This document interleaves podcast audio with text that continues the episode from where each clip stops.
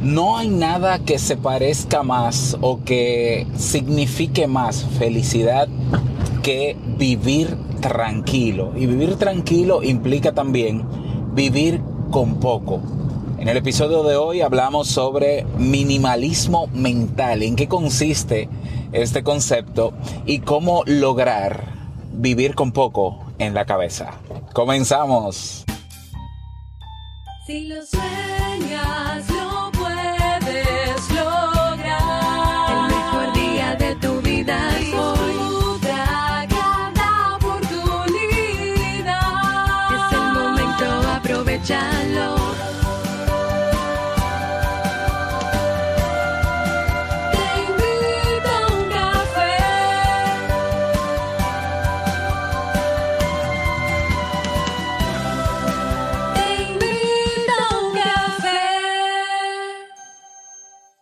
ahora contigo, Robert Sasuki, consultor en desarrollo humano y emprendimiento. Hola, ¿qué tal estás? Bienvenido, bienvenida a este nuevo episodio de Te invito un café. Yo soy Robert Sasuki, capitán de Kaizen, la academia, ya sabes, que donde tienes cursos de desarrollo personal, marca personal, efectividad personal para que puedas ponerte en acción y lograr resultados importantes en tu vida. Anunciarte que durante toda esta semana de producción, ¿no? De Te invito a un café, tenemos un descuento en la membresía de este podcast. Recuerda que este podcast se produce lunes, miércoles y viernes en episodios, ¿eh? con episodios y otros beneficios para suscriptores.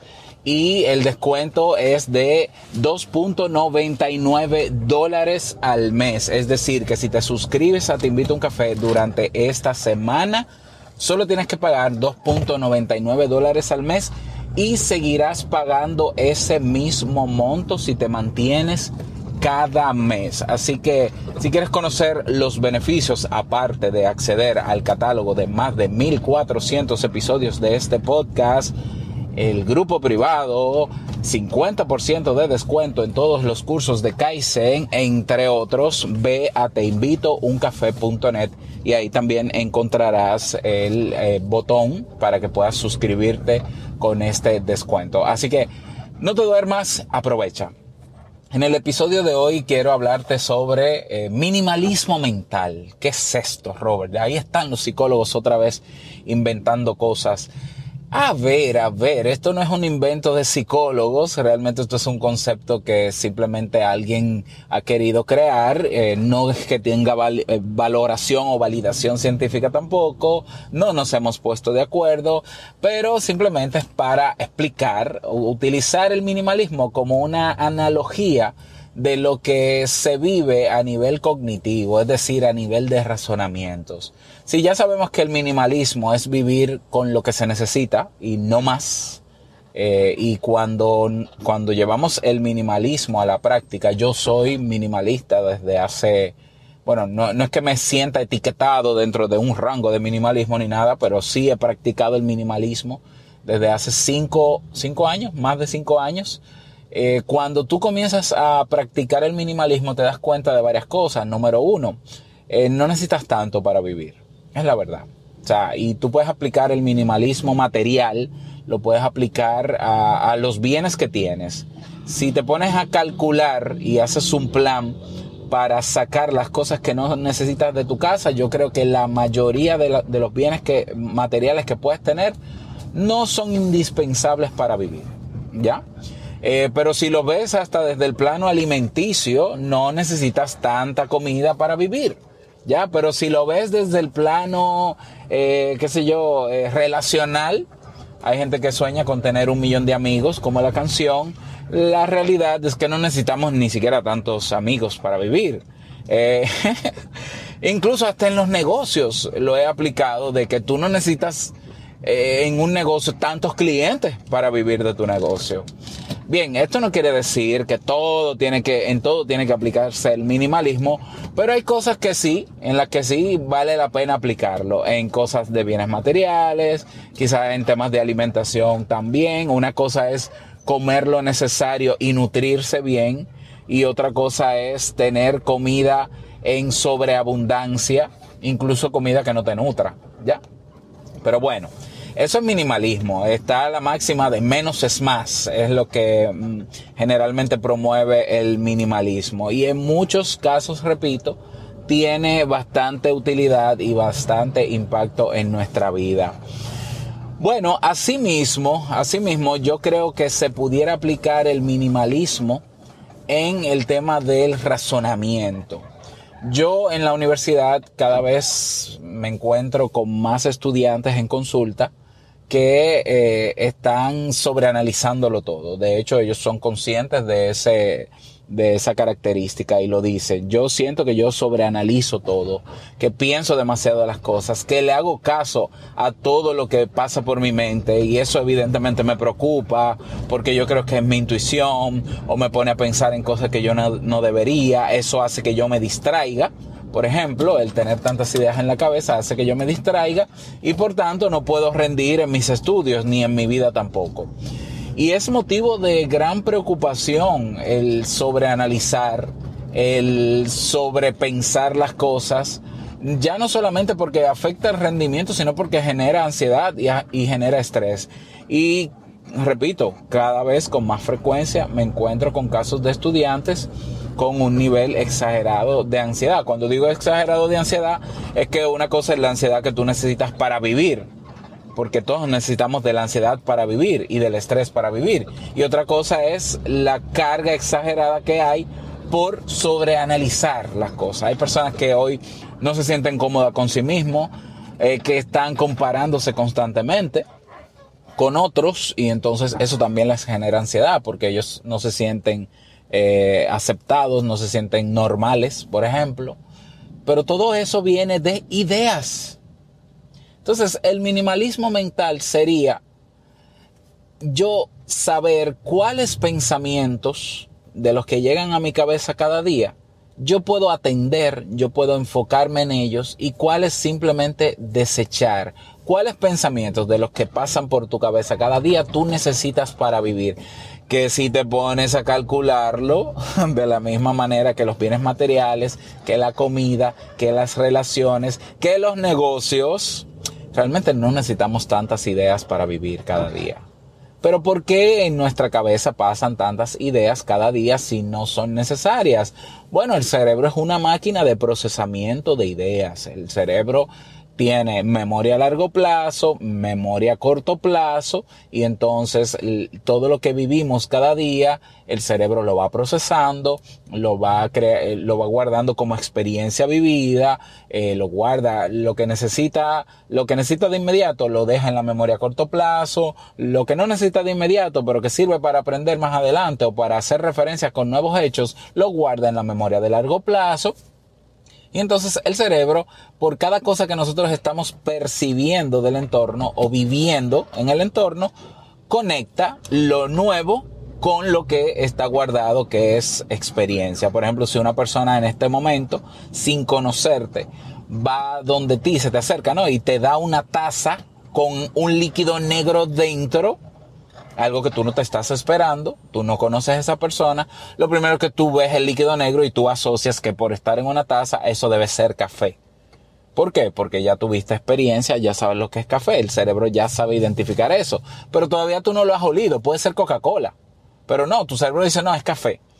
Pero lo segundo es que tu cerebro dice, por aquí hay un problema y es que hay una persona desconocida que me está entregando el café, entonces puede ser que esa persona me quiera hacer algún daño eh, no sé quién es esta persona, yo no voy a tomar un café de un desconocido. Todo eso es idea tras idea, análisis sobre análisis que el cerebro utiliza porque así funciona nuestro cerebro.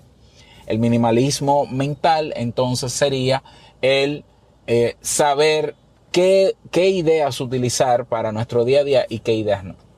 Entonces, ¿cómo podemos hacer eso? Bueno, yo creo que se pueden sacar algunas, algunos pasos, algunas estrategias para practicar el minimalismo digital. Primero, la primera de ellas sería saber que eh, saber eh, reconocer ¿no? o identificar la cantidad de ideas que pasan por nuestra mente. Hay algunas que no prestamos atención porque son muy rutinarias, pero hay otras que sí les prestamos atención, que no es que tengan mucho sentido tampoco, pero como se salen de lo normal, de la rutina, eh, nos asustamos. Entonces, primero saber que existen esos pensamientos. Segundo, de esos pensamientos sería seleccionar los que para el momento en el que estoy viviendo son útiles o el pensamiento que es útil y valorarlo en esa, en esa dimensión. Por ejemplo, yo no gano nada con que mi cerebro en este momento me muestre una idea sobre lo que va a pasar en dos años. En este momento eh, me es útil saber lo que puede pasar en dos años. Probablemente no, a menos que yo sea predictólogo, no sé, o tenga una profesión que tenga que ver con planificación. Pero, pero a mí, Robert Sasuki, no. Entonces simplemente esa idea yo la observo, que sería lo tercero, ¿no? O sea, o vamos a poner observar como segundo paso, ¿no? El primer paso, aceptar, reconocer los pensamientos. El segundo sería observarlo y valorarlo en su justa dimensión.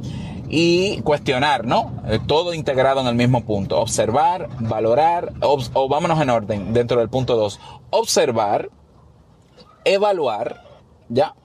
Y, eh, no, observar, perdón, eh, eh, hacer un juicio crítico, es decir, confrontar ese pensamiento y evaluar. Ya, ese sería el paso número dos. Entonces, me es útil saber eh, esa me es útil yo prestar atención a la idea que acaba de llegar a mi mente, que tiene que ver con lo que va a pasar en dos años, que generalmente es incierto. No, no me es útil para lo que estoy haciendo en este momento, que estoy conduciendo camino a la universidad, por si escuchas que mi voz suena un poquito diferente y hablo un poquito más alto porque tengo un micrófono, ¿no? Ok, entonces ese sería el paso número dos. Yo concluyo que no, que, que esa vista a futuro no me es útil en este momento. Entonces, yo simplemente dejo pasar la idea, no me enfrento a ella. Fíjate que una diferencia es confrontar y otra cosa es enfrentar.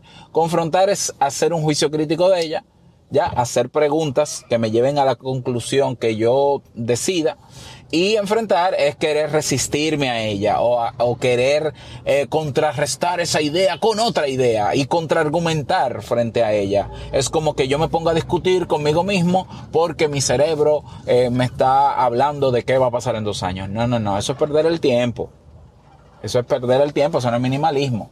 Minimalismo es que tú la dejes pasar. Ok, ya yo concluí que tú no sirves para nada, querida idea. Bye.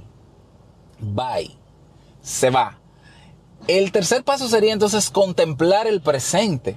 Es decir, enfocarme, eso es un ejercicio básico de mindfulness, conciencia plena. Ok, dejé pasar la idea o una manera de dejar pasar la idea es qué está pasando en mi alrededor en este entorno. En este momento yo estoy conduciendo, estoy viendo personas en motocicletas que pasan a mi lado, espero que no se lleven un retrovisor de, mi vehículo, estoy parado en un semáforo, estoy contemplando el edificio, el sol que ha salido, el calor que ya se está sintiendo, eso es conciencia plena. Eh, escucho los sonidos, eh, bueno, ya ese ejercicio me ayudaría a yo dejar pasar esa idea. Y evidentemente, el paso número cuatro es que si la idea que yo valoré en el paso dos concluyo que me es útil para este momento, la, la pongo en práctica. La pongo en práctica. ¿Por qué yo digo que se necesita pocas ideas en el día para vivir? Porque el- la mayor parte del día nosotros la pasamos repitiendo rutinas en automático. Sabemos ya lo que tenemos que hacer, lo que toca, sabemos las rutas. Fíjate, yo estoy grabando un podcast, estoy conversando contigo, generando ideas y yo estoy consciente de lo que está pasando en el tránsito y estoy en la ruta hacia, hacia la universidad. Ya, lo ves. Entonces, ¿de qué me sirve a mí? ¿Qué utilidad tiene eh, que me lleguen ideas mientras estoy conduciendo a la universidad de algo catastrófico cuando en este momento no hay razón para que pase algo catastrófico? Simplemente yo me concentro, a- eh, hago un ejercicio de conciencia conciencia plena, me concentro en lo que está pasando a mi alrededor. ¿Ya? Si quiero disfrutar de lo que está pasando, mejor. Si quiero generar ideas positivas sobre lo que acontece a mi alrededor, mejor. ¿Para qué? Para restarle importancia. La clave del minimalismo mental es restar, no, no solamente hacer uso útil de dos o tres ideas que, que lo pueden ser, sino también restar importancia a todo lo que no me ayuda a estar en el presente, a todo lo que me desconecte del presente. Restar importancia, ahí está la base de, o el segundo pilar, ¿no? De el minimalismo mental. Pero evidentemente, si tengo una idea que eh, valoro, repito, en el paso 4, que es tomar acción, que me es útil, si puedo llevarla a cabo de inmediato, la llevo, si no, la anoto. Ya, y voy creando una bandeja de entrada. Los que han estudiado el método CAR saben que, ¿verdad? Eh, eh, la importancia de tomar notas y los que saben de efectividad y de productividad también, la importancia de tomar notas. Bueno, pues tomo nota de esa idea y le doy uso cuando yo entienda. La meto dentro de una planificación, dentro de, un bloque de tiempo, de mi calendario, etcétera, etcétera. Hago algo con ella. Ahí está. Y el paso número 5 es, eh, va- vamos a ver, ser ya consciente de que la mayoría, aunque esto es muy teórico, un poco práctico, pero hay que saberlo, la mayoría de las ideas que pasan por nuestra cabeza en el día son basura, son inútiles, no tienen sentido, ni tienen sustento. Entonces simplemente siendo conscientes de esto, de lo que ocurre en nuestro cerebro, pero de lo inútil que es nuestro cerebro para cosas prácticas del día a día en la mayor parte de las cosas, yo entiendo que viviríamos más tranquilos, porque muchas personas están intranquilas por lo que tienen en su cabeza. Pero quizás yo tengo el mismo material que tiene esa persona en su cabeza, las mismas ideas, las mismas ideas catastróficas, las mismas ideas de yo no valgo, las mismas ideas que laceran mi autoestima, las mismas ideas de pesimismo. Yo puedo tener exactamente lo mismo que otro. Es que hago con ellas minimalismo, hacer uso de lo necesario, desechar lo innecesario. Así de simple. Y yo estoy seguro que esa tranquilidad, eh, bueno, yo estoy seguro, no, yo, yo, claro que sí. Bueno, sí, estoy seguro, eso es, ¿no? Es que pensé en probablemente. Pero es lo que más se acerca a la felicidad, la tranquilidad. Hay gente que confunde la felicidad con alegría, ¿no? Con estar contento. Pero es que la alegría es una emoción pasajera, como todas las emociones. Lo que más se acerca a la felicidad es un estado de tranquilidad. Y yo le agregaría eh, de conciencia plena. ¿Por qué? Porque cuando tú no te resistes a lo que tienes en el entorno, cuando tú no te resistes incluso a lo que tienes en la cabeza, pero aún así haces un uso estratégico y consciente de lo que necesitas, estás siendo libre, te hace sentir tranquilo por hacer uso de tu libertad y no hay mejor combinación para la felicidad que esa. ¿Qué te parecen estas, este postulado, no? Esta reflexión. Estas estrategias las has puesto tú en práctica, te han funcionado. ¿Algún paso más que se me haya quedado y que tú quieras aportarlo? Déjame tus comentarios, ya sabes dónde. Que pases bonito día, no olvides que la vida es una y nosotros la vivimos. Hasta el miércoles en un nuevo episodio. Chao.